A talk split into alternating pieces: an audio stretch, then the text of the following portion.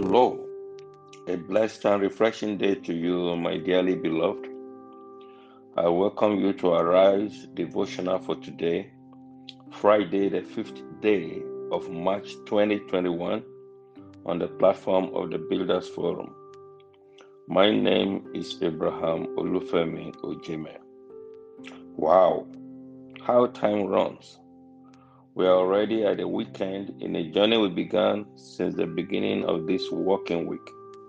You remember, our topic for the running series is still understanding spiritual warfare.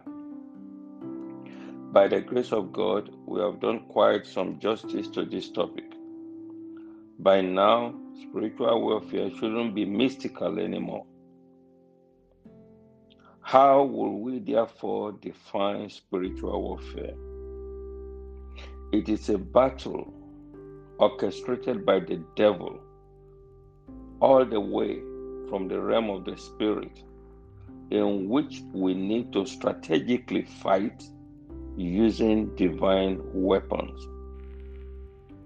No matter the physical manifestation of the warfare, we understand that Satan is the adversary behind it, and his number one intention is to make us to violate God's word. If we must fight lawfully for victory, therefore, we must be well acquainted with what the word says concerning the battle at hand, be it medical, marital, financial, business, whatever, it is the same. When you are acquainted with the word, you beat the devil hands down.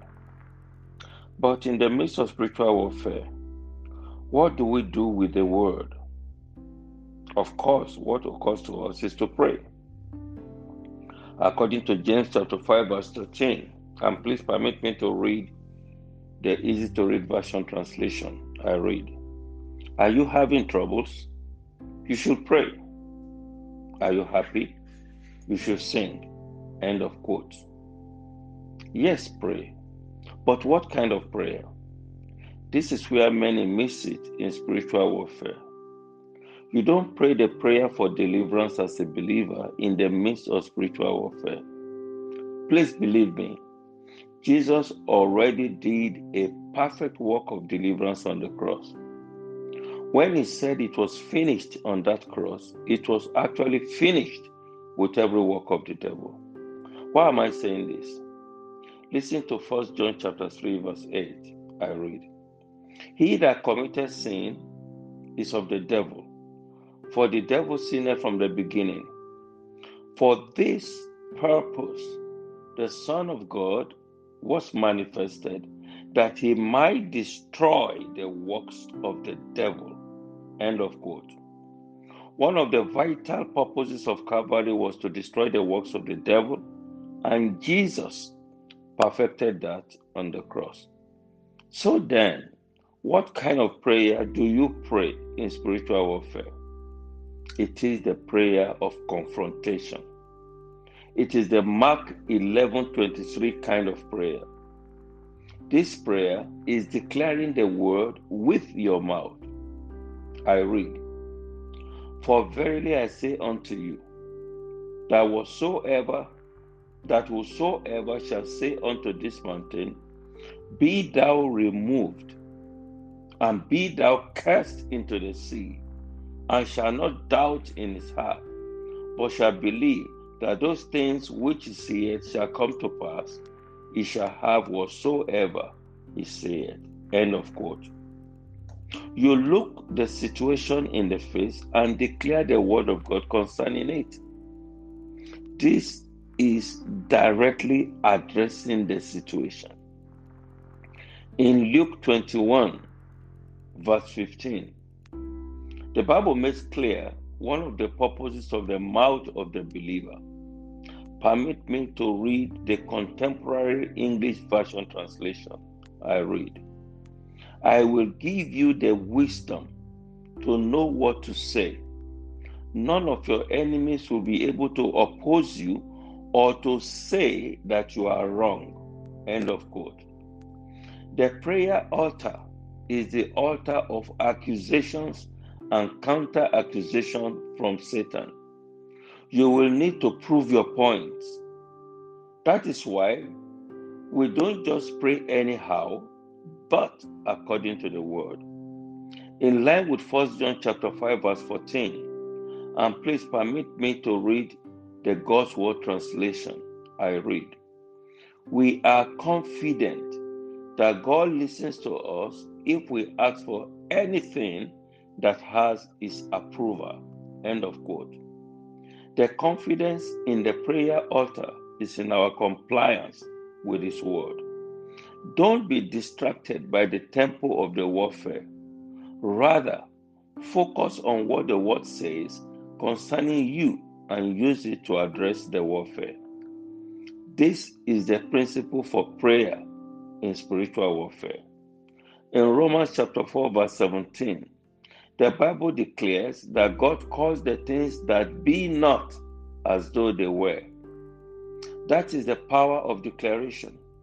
It is most useful in spiritual warfare. Don't ever allow the enemy to keep you silent. Whatever succeeds in closing your mouth will close your destiny. Hear the story of blind Bartimaeus in Mark chapter ten, verse forty-six to forty-eight. I read, "And he came to Jericho. And as he went out of Jericho with his disciples and a great number of people, blind Bartimaeus, the son of Timaeus, sat by the highway side begging. And when he heard that it was Jesus of Nazareth, he began to cry out and say, 'Jesus, thou son of David, have mercy on me.'" Verse forty-eight. "And many charged him that he should hold his peace, but he cried the more a great deal, 'Thou son of David, have mercy on me.'" End of quote. Persistence on the word is the rule in spiritual warfare. What was the conclusion of the matter in verse fifty-two?